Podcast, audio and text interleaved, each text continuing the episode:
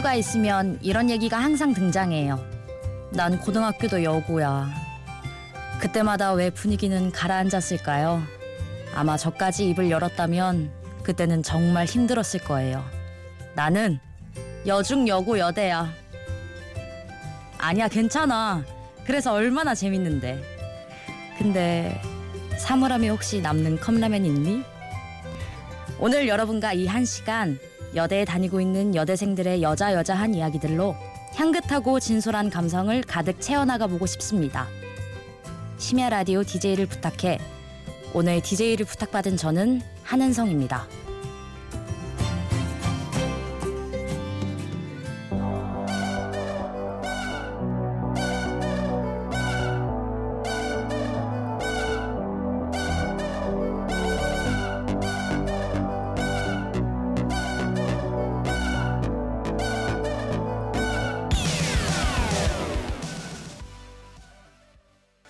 첫 곡으로 M83의 Midnight City 들으셨습니다. 안녕하세요. 저는 한은성이라고 하고요. 여대에 다니고 있는 연기과 여대생입니다. 오늘 방송 원고를 준비하기 위해서 학교 친구들과 많은 대화를 나눴었는데요. 그러면서 알게 된 게 제 전화번호 90%가 여자였다는 거였어요.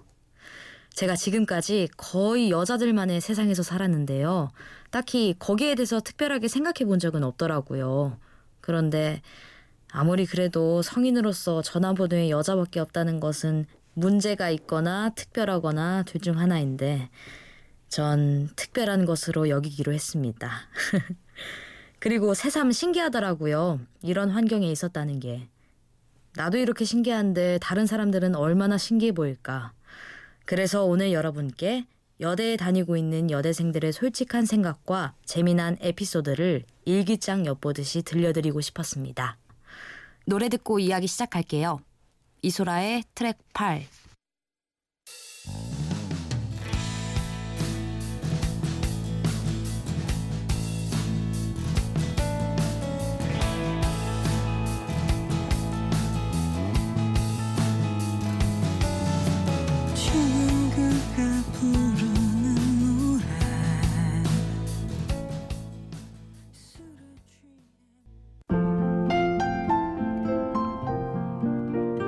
2016년 6월 18일 토요일 만날 거란 생각은 했지만 잠깐 봤던 옆모습에 이렇게 떨릴 줄 몰랐다. 곧바로 걱정됐다. 또 네 생각만 나면 어쩌지? 이제야 조금 나아졌는데. 잠깐 옆모습을 본 것뿐인데 종일 아무것도 할 수 없는 내가 창피했다.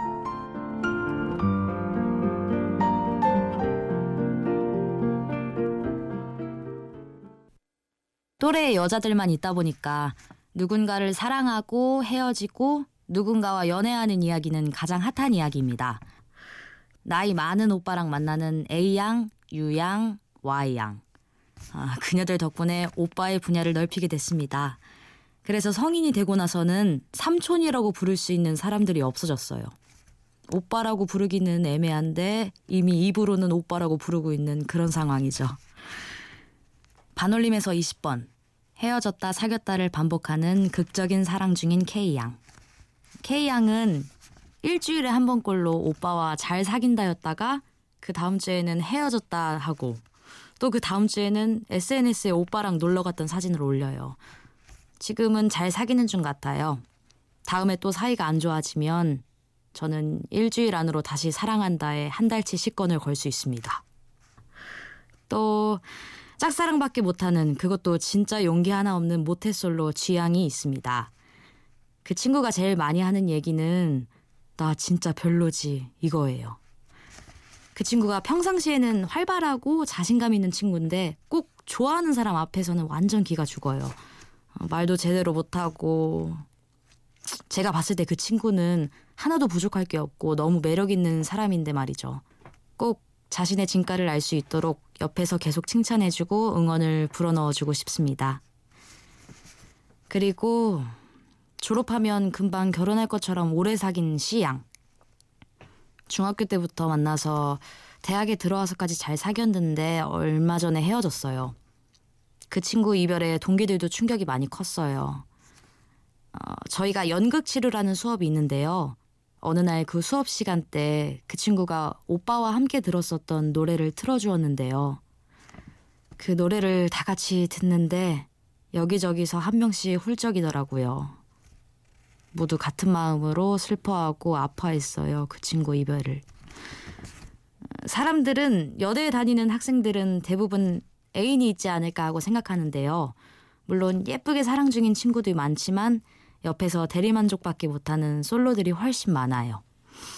그래서 남자친구와 다투고 슬퍼하는 사람들만큼 그 밖의 친구들도 똑같이 외로워서 힘들대요. 그러고 보면 학교에 행복한 사람이 누가 있냐 싶지만 힘들면 힘든 대로 고민이면 고민인 대로 무엇이든 우리들 수다거리가 되기 때문에 울고 있다가도 반드시 웃고 마는 게 여대의 일상인 것 같습니다. 그런데 제가 사랑을 할 때거나 친구들이 사랑을 하고 있는 걸 보면요. 울보라는 말이 가장 먼저 떠오르는 것 같아요. 왜냐하면 걸핏하면 울거든요. 그런데 재밌는 건 상처받은 사람과 달래주는 사람이 둘 다 똑같이 운다는 거죠. 멀리서 보면 누가 누구를 달래주는지 모르게요. 아무래도 사랑만큼 우리를 성숙하게 만들어주는 건 없는 것 같습니다. 노래 듣고 올게요. 아킬로의 아이 게 비롤, 랄라스윗의 나의 낡은 오렌지 나무. And this glass breaks. So that I cut shadows round my feet.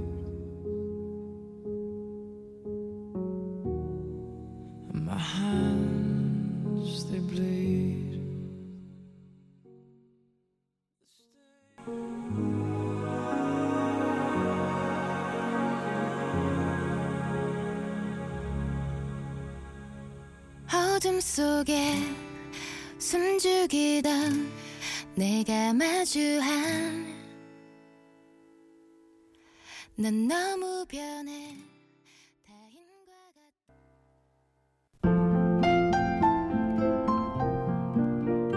같 2016년 3월 10일 금요일. 오늘은 뭔가 힘이 쭉쭉 빠지는 느낌이 들었다. 항상 똑같은 일상, 같은 공부, 같은 사람들. 무엇인가 열심히 하고 있지만 하고 있지 않은 느낌? 그냥 누가 나한테 조금만 쉬어도 괜찮아. 라고 말해줬으면 좋겠다.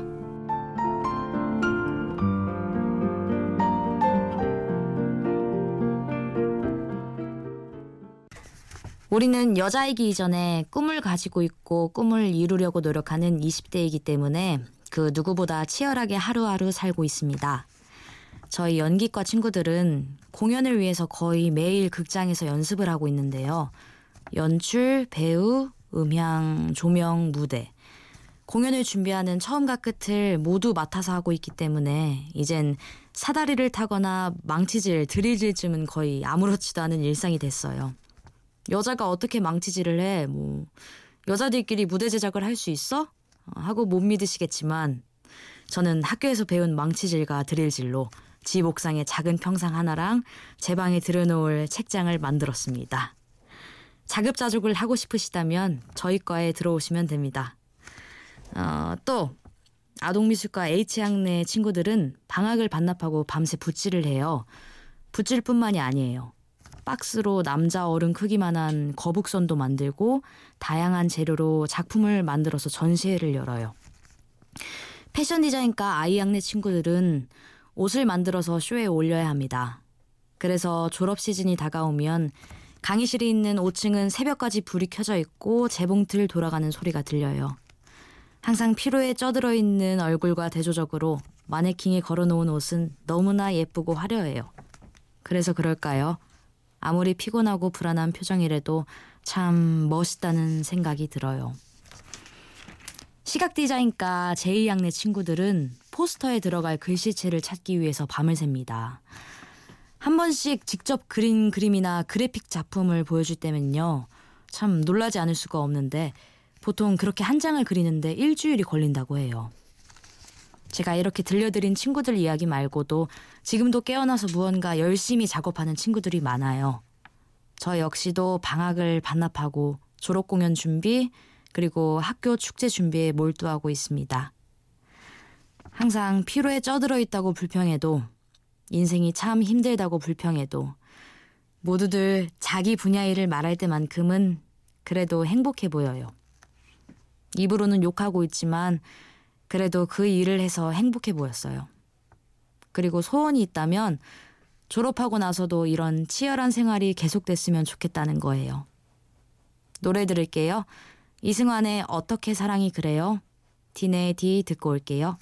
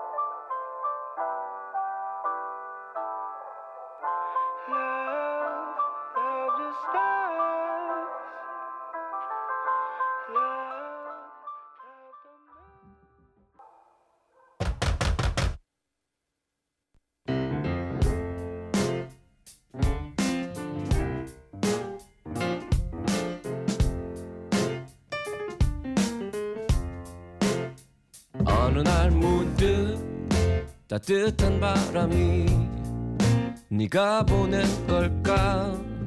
네 냄새가 나 참 향기롭다. 참 오랜만이다. 보고 싶다. DJ를 부탁해. 심야 라디오 DJ를 부탁해. 저는 오늘의 DJ 한은성입니다.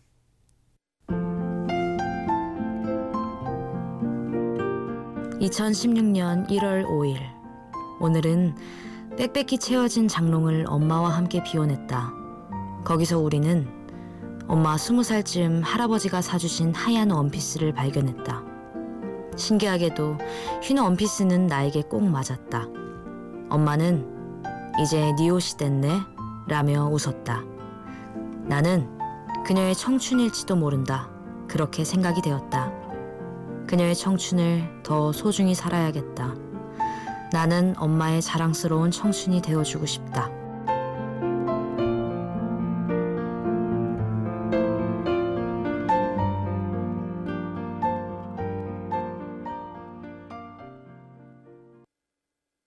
여대는 여자 사람들이 모인 곳이다 보니까 다양한 뷰티 정보와 패션, 예쁜 연예인들에 대한 대화가 가득합니다. 그 중에서도 특히 몸무게는 우리 학교에 다이어트 장학금이 있을 만큼 모든 여대생들의 제1 관심사인데요. 그래서 다이어트 약은 보리차만큼이나 흔하게 여대생 텀블러 속에 들어가 있는 걸 쉽게 볼 수 있습니다. 연기과 H양은 이번 방학에 다이어트를 성공하기 위해 비싼 약을 구입했고요. 패션과 A양은 방학 사이에 10kg를 넘게 빼왔습니다. 디자인과 I양은 무섭게 먹기로 유명한데요. 절대 살이 찌지 않아 모두의 부러움을 삽니다. 레적과 G양은 다리가 예쁘다는 찬사를 들으면서 살고요. 제 친구 예소는 집 밖 1km 이상은 반드시 화장을 해야 한다고 합니다. 학교에 가면 여기저기서 이런 소리가 들려요. 음, 너 머리 잘랐지? 어, 웬일로 비비 발랐네. 아, 너 머리 안 감았지? 조금 헬스게진 것 같은데? 못 보던 옷이네. 와, 머리색 많이 빠졌다. 이렇게 나열한 얘기만으로도 학생들이 외적으로 얼마나 관심이 있는지 그려지지 않나요? 어, 또 학교에는 예쁜 사람들이 은근히 많아서 온통 외적으로 자극되는 환경이에요. 그래서 몇몇은 원치 않아도 열등감과 자괴감을 느끼게 되는데요. 그중 대표적인 한 명이 바로 저입니다. 요즘 제 큰 관심사 중 하나도 다이어트고요. 거기에 대해서 얼마 전에 후배와 통화를 했었는데요. 그때 후배가 이런 얘기를 하더라고요. 겉모습보다 그 사람 마음이 얼마나 예쁜지가 더 중요한 것 같다고요. 제가 저보다 예쁜 사람들을 보며 자극받았을 때 이 후배는 마음이 예쁜 친구한테 자극을 받았었대요. 그래서 그 친구의 가치관을 자기한테 흡수한 적이 있대요. 똑같이 자극받은 일인데 어쩜 이렇게 다를 수가 있지? 후배의 말에 살짝 부끄러워지면서 저도 마음이 예뻐지기로 마음먹었습니다. 이 마음이 얼마나 갈지는 또 잘 모르겠지만요. 저마다 외모에 관심을 두지만 아이러니하게도 다이어트 장학금 성공률이 10분의 1이 채 안 되는 걸 보면은 여대생들에게 외모에 대한 관심은 뚜렷한 의지, 목표보다는 삶을 좀 더 새콤하게 해주는 활력소 정도다. 어, 이렇게 정해보고 싶습니다. 언젠가는 나도 예뻐지겠지 하며 제가 자주 기분 좋은 상상을 하는 것처럼요. 노래 듣겠습니다. MGMT의 키즈 그리고 태연의 You Are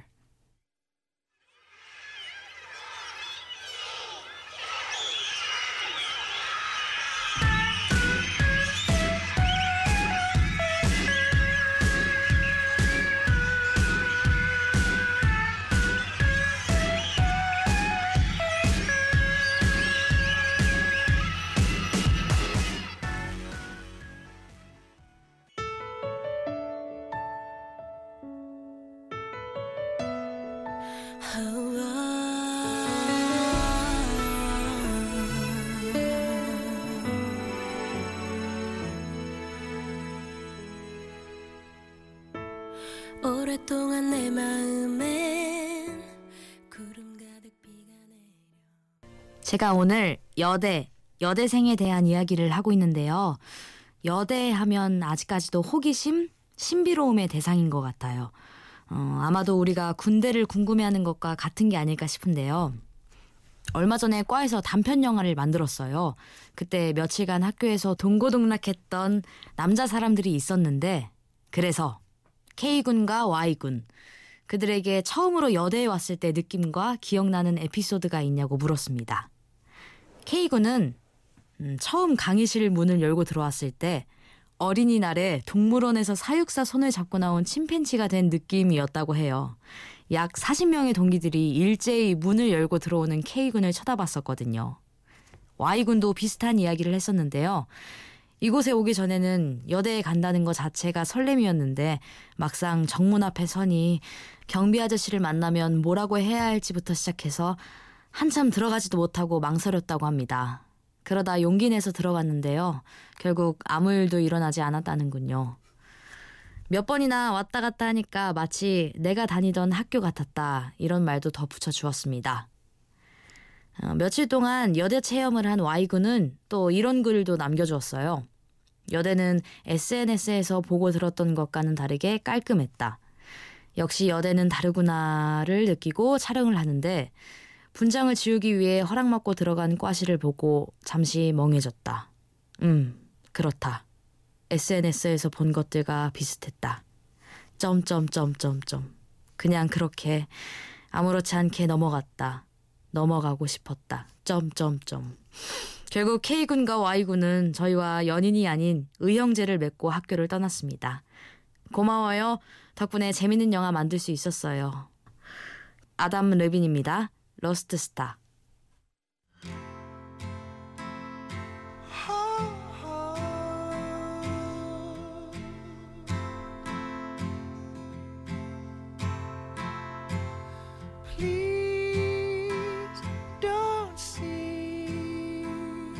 Just a boy caught up in dreams and fantasy. 벌써 끝날 시간이 다 되었네요. 졸업하기 전에 꼭 새벽 3시에서 4시 사이에 DJ를 부탁받고 싶다는 소원이 있었어요. 일생에 한 번뿐일지도 모르는 이 한 시간 동안 어, 제가 할 수 있는 이야기가 있다면 역시 나를 둘러싼 사람들에 대한 이야기였습니다. 그들과 함께 있을 때 비로소 제가 살아있음을 느끼거든요. 쉽게 울고 상처받고 고민을 안고 사는 그녀들을 보면서 가장 보잘 것 없는 나도 누군가를 안아줄 수 있구나 하고 느낍니다. 이 한 시간이 여러분을 향해 구부러졌던 두 팔로 남았으면 좋겠어요. 동기들아 사랑해. 나도 밥 먹는 팸에 껴줘.